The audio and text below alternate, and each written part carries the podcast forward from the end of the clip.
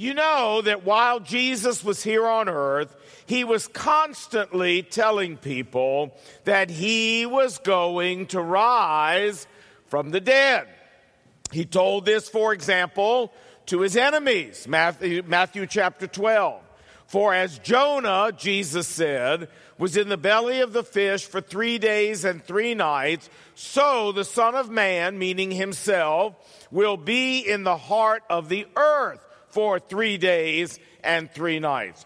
Jesus told it to his friends, Matthew chapter 16. From that time on, Jesus began to show his disciples that he must go to Jerusalem and be killed and be raised to life again on the third day. He told it to the crowds. John chapter 2.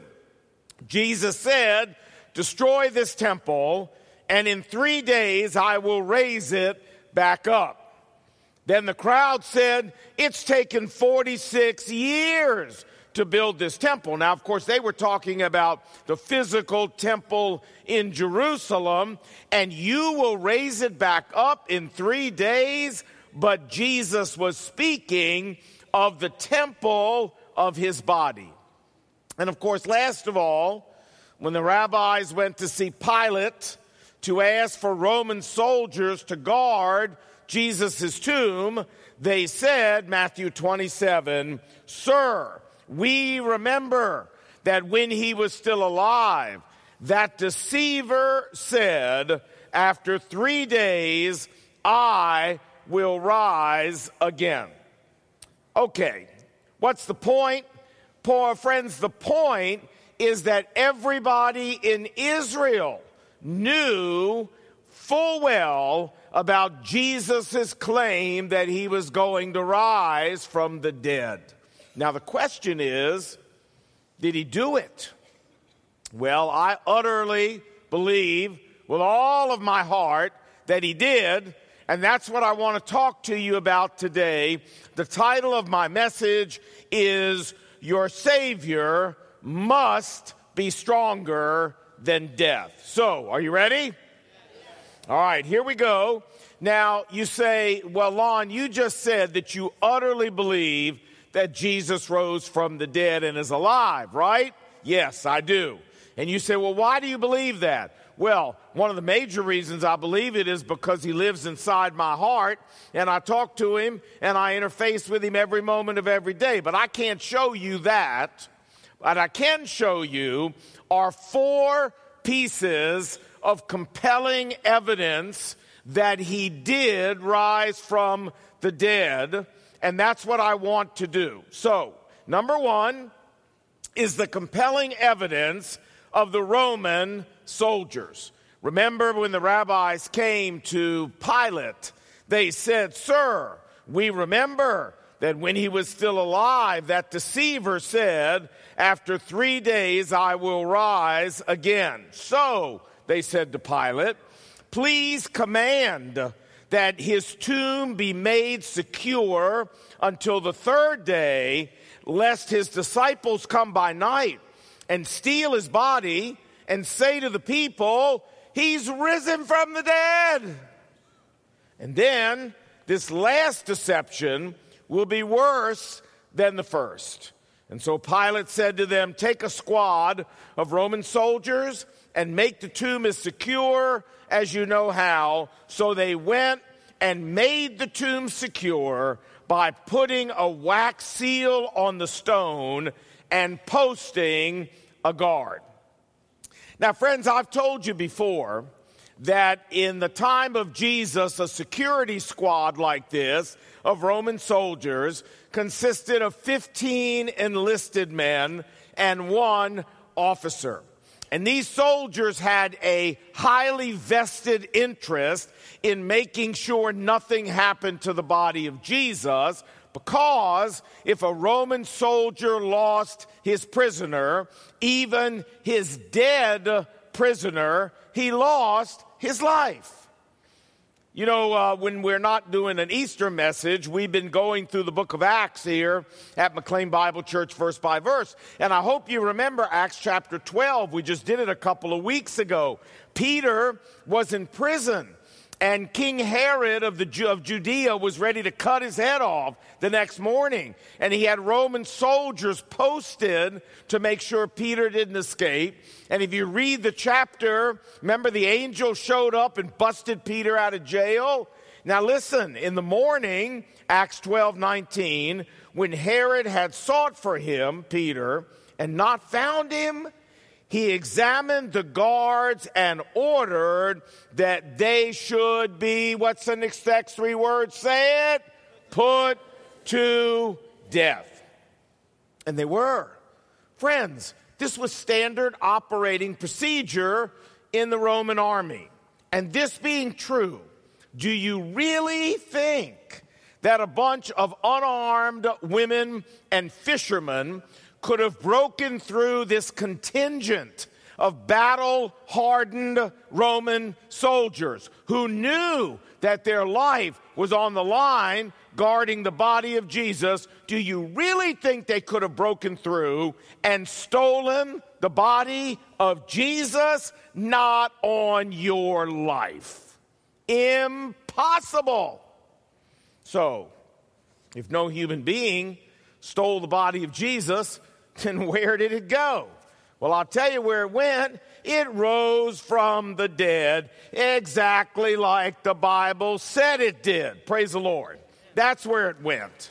Now, that leads us to compelling evidence number two, which is the evidence of Jesus' enemies.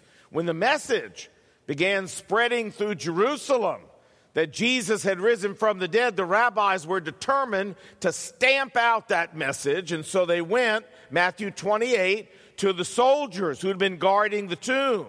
And the rabbis gave the soldiers a great sum of money and said, Tell people that his disciples came at night and stole his body away while you were sleeping. And if this gets back to the governor's ears, to Pilate's ears, we will persuade him and we will keep you safe. So I ask myself, why would these rabbis spend all this money and all this political capital when all they really had to do was just to produce the dead body of Jesus.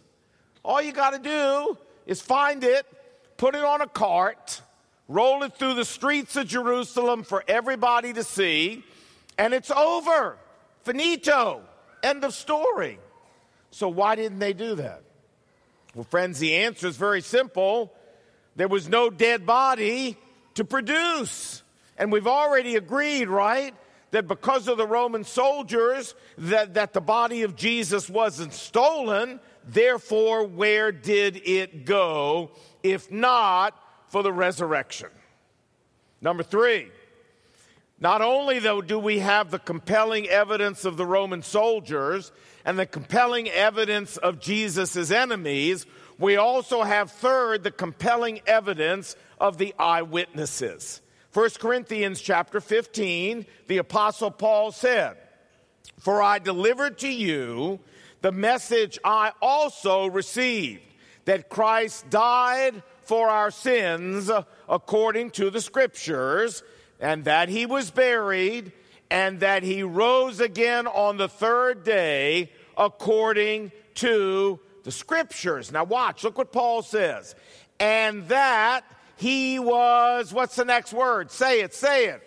Seen, Seen by Peter, and then by the 12 apostles. And after that, he was seen by over 500 brethren at once, most of whom are still alive to this day. Hey, stop there a second. It's almost like Paul is saying, look, if you don't believe me, Go ask one of these 500 people who saw him. They're all around. Just go find one and ask them. Why in the world would Paul issue a challenge like this if he did not believe all 500 of those people would have told them, We saw the living Christ?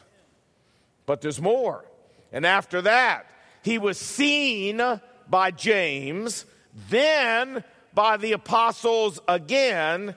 And last of all, he was seen by me on the road to Damascus. You know, um, I did my undergraduate work at the University of North Carolina in Chapel Hill. I would like to just remind you that we won the NCAA basketball tournament this year. Yes, I just would just just a reminder. That's right. Now, are there any Tar Heels here? You went to UNC.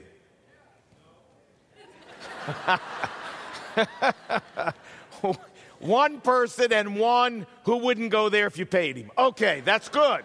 That's good.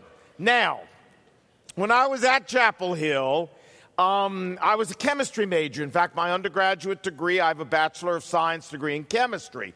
And when you do that, you have to take a lot of math. And so I took um, about 25 or 30 hours of college math, all the way up through differential equations.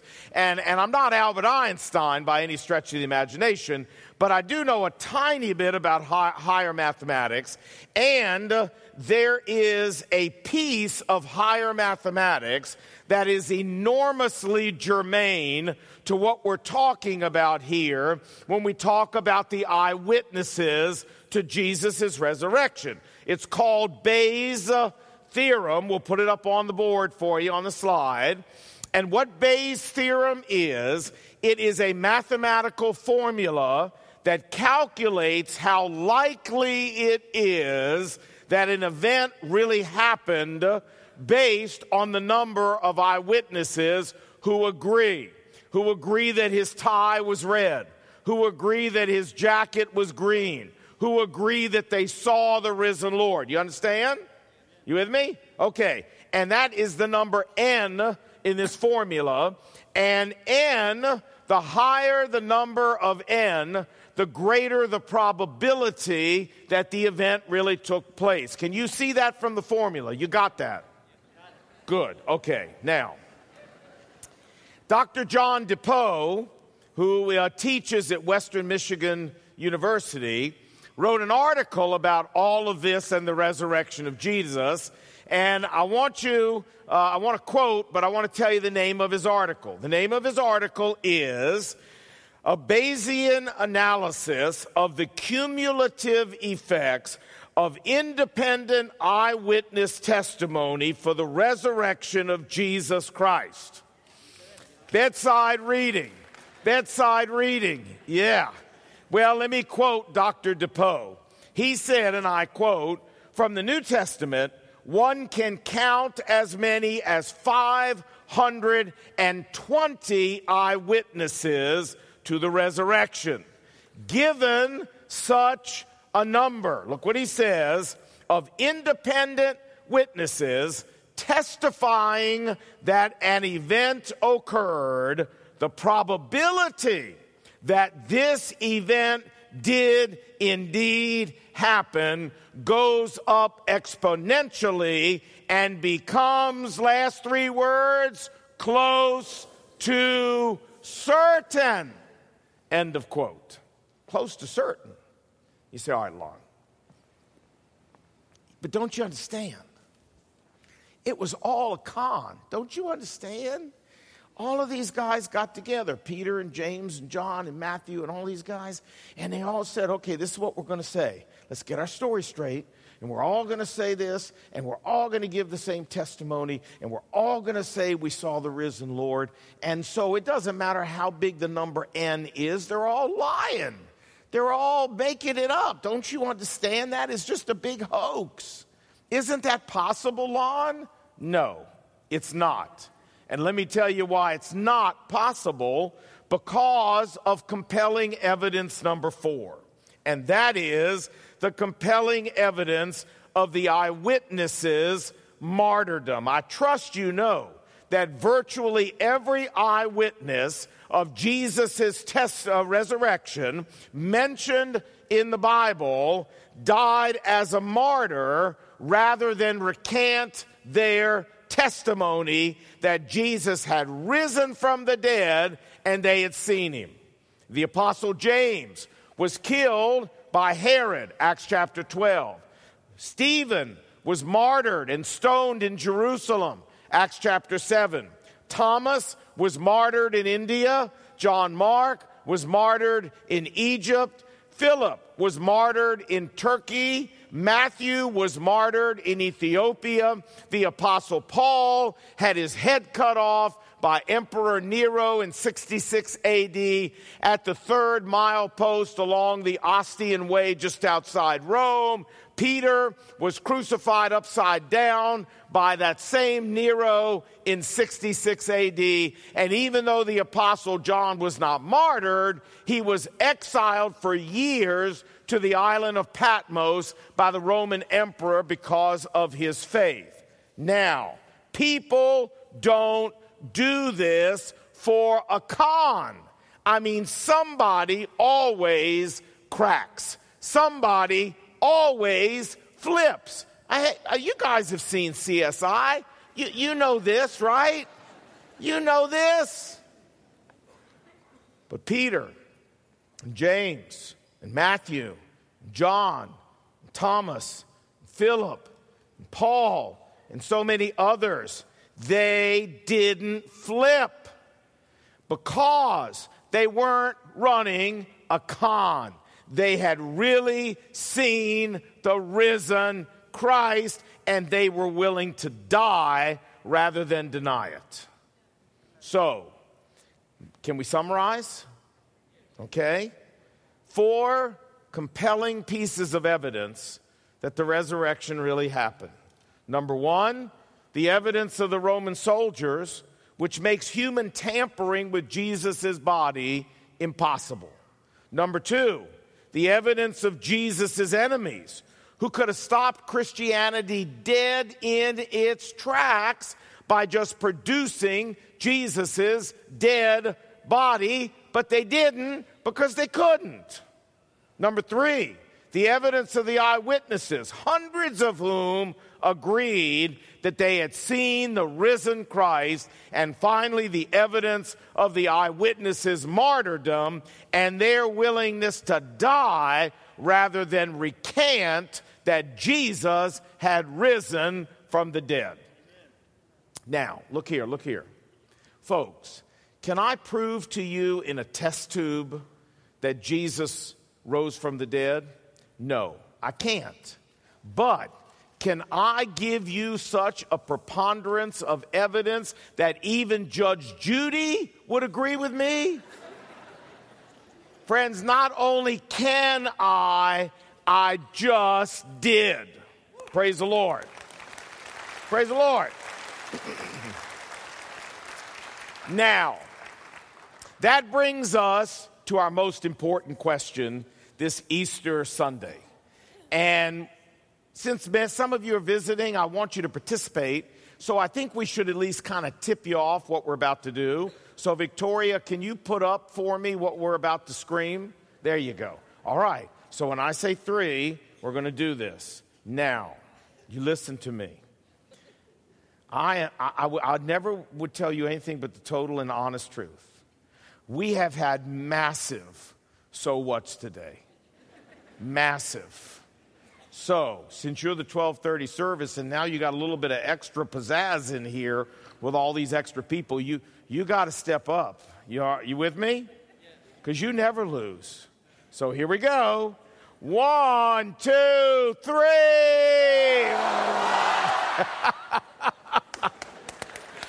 you win. Ah, amazing. You guys are unbelievable. I love you guys. All right. So you say, Lon, so what? I mean, this is really good. I appreciate all of this, but I don't understand what difference it makes to my life, really. Well, let's talk about that for just a second. You know, uh, about three weeks ago, I was on my way to South Africa with a tour, leading a tour. And so I had taken a train up to Penn Station in New York and then was going to take a taxi over to JFK to catch the flight. So I got in the taxi and we're riding along.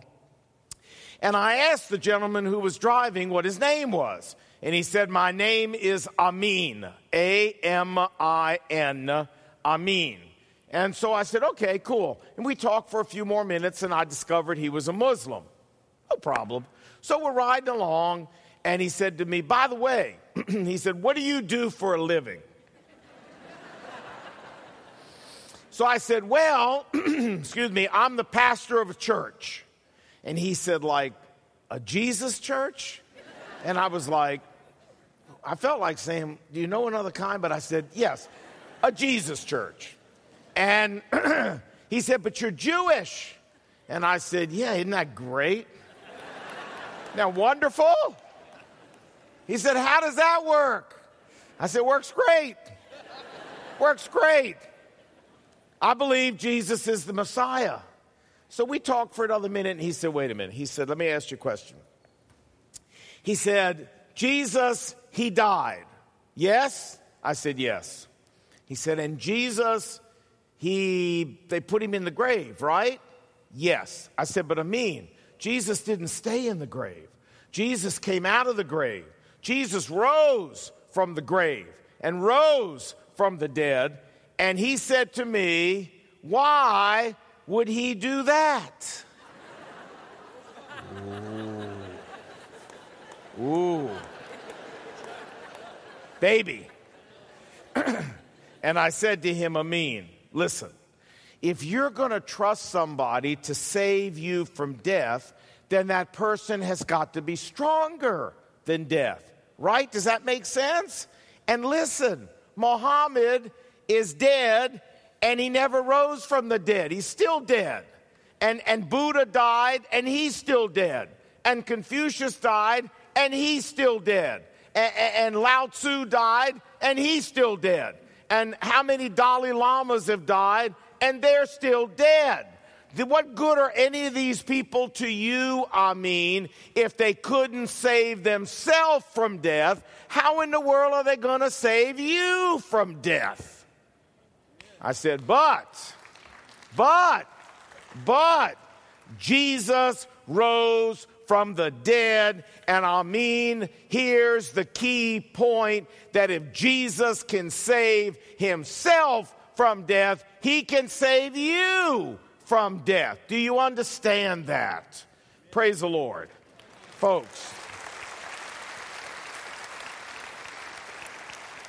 my brothers and sisters, as followers of Christ, this is our great and eternal confidence that because Jesus saved himself from death, he can save you and me from death. Jesus said, John 14, 19, because I live, you who believe in me shall live also. Jesus said, John 11, 25, I am the resurrection and the life. Would you notice he did not say, I was resurrected? He didn't say that. He said, I am the resurrection. I am the living resurrection and the life. He or she who believes in me shall live in the afterlife, even if he dies here on earth. And have you ever met these people who, when you tell them that you know you're going to heaven and that you know you got eternal life, that they say to you, I think that's the most arrogant thing I have ever heard anybody say in my whole life. You know you're going to heaven. How arrogant can you possibly be? It's just rude to say that to people. You ever met folks like that? I have. Listen to me, friends. It's not rude or arrogant to tell people what God says in the Bible. We're not going to heaven because we did anything. We're going to heaven because the Lord Jesus did something for us, right? Now watch, watch. 1 John 5 11.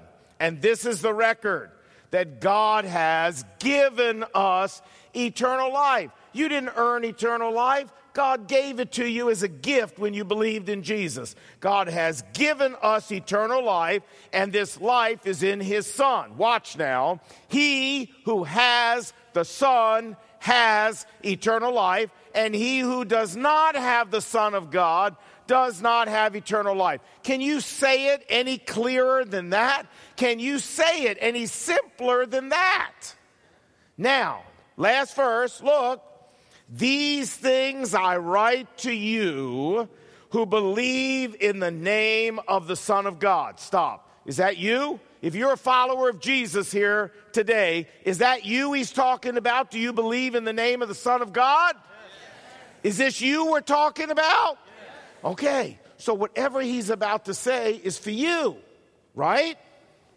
Okay, these things I write to you who believe in the name of the Son of God, so you may, what's the next word? Say it. No. no. You may know that you have eternal life. Friends, God does not want us wondering what's going to happen to us in the afterlife. God wants us knowing what's going to happen to us in the afterlife. He wants us knowing that we have eternal life. And in Acts chapter 17, the Apostle Paul said, God has given us proof that Jesus can back up what he said about the afterlife by raising him from the dead. And it's not arrogant to tell anybody what God just told you. In fact, you should say to them, I'm not arrogant, but I could really help you know the same thing. So, may I summarize? Can we close? Do you know how you go to church sometime? and people, when you come out of church, they say to you, Hey, I heard you went to church. Yeah, I did. Uh, and, and, what, what did the preacher say? Uh,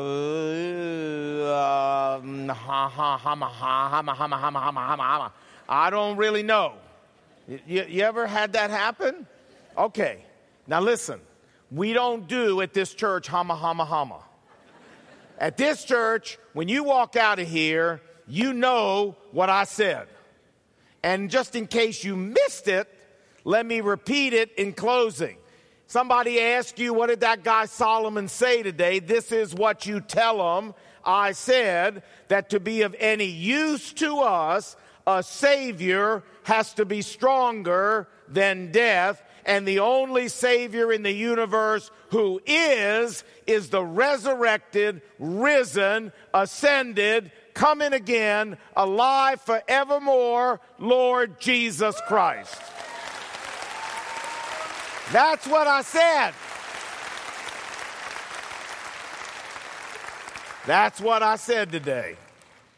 Let's bow our heads together. And with our heads bowed, I would just like to remind you what Jesus said.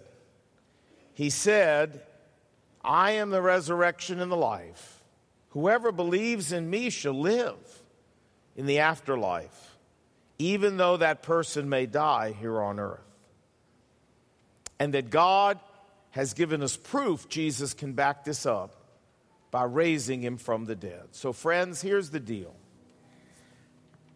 I believe many of us walked in here today trusting all kinds of different saviors Buddha, Muhammad, Confucius, the Dalai Lama, our good works, our religious activity, our being a good person, our trying to keep the Ten Commandments, blah, blah, whatever. Friends, none of those things are stronger than death. They are of no use to you. They can't save you, because they couldn't save themselves. And we are offering you the chance here today to trade in all those different saviors that are powerless to help you, and instead to take the one Savior who really can save you from death. And so, this is what we're going to do. We're going to pray a little short prayer. I'm going to pray one phrase at a time out loud. You pray silently, one phrase at a time with me.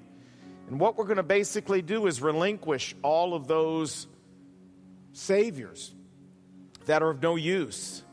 and we're going to have you embrace the Savior who is stronger than death. So here we go. You pray silently. I'm going to pray out loud. Lord Jesus, I come to you today because I need a Savior who's stronger than death. And so I relinquish every other Savior that I've ever trusted for forgiveness of sins in the sight of a holy God, for eternal life, for entry into heaven. And instead, today, I embrace you, Lord Jesus, as my Savior and my Lord. Please come into my life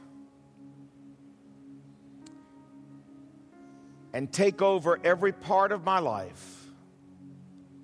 I yield my heart to you. In Jesus' name I pray. Amen.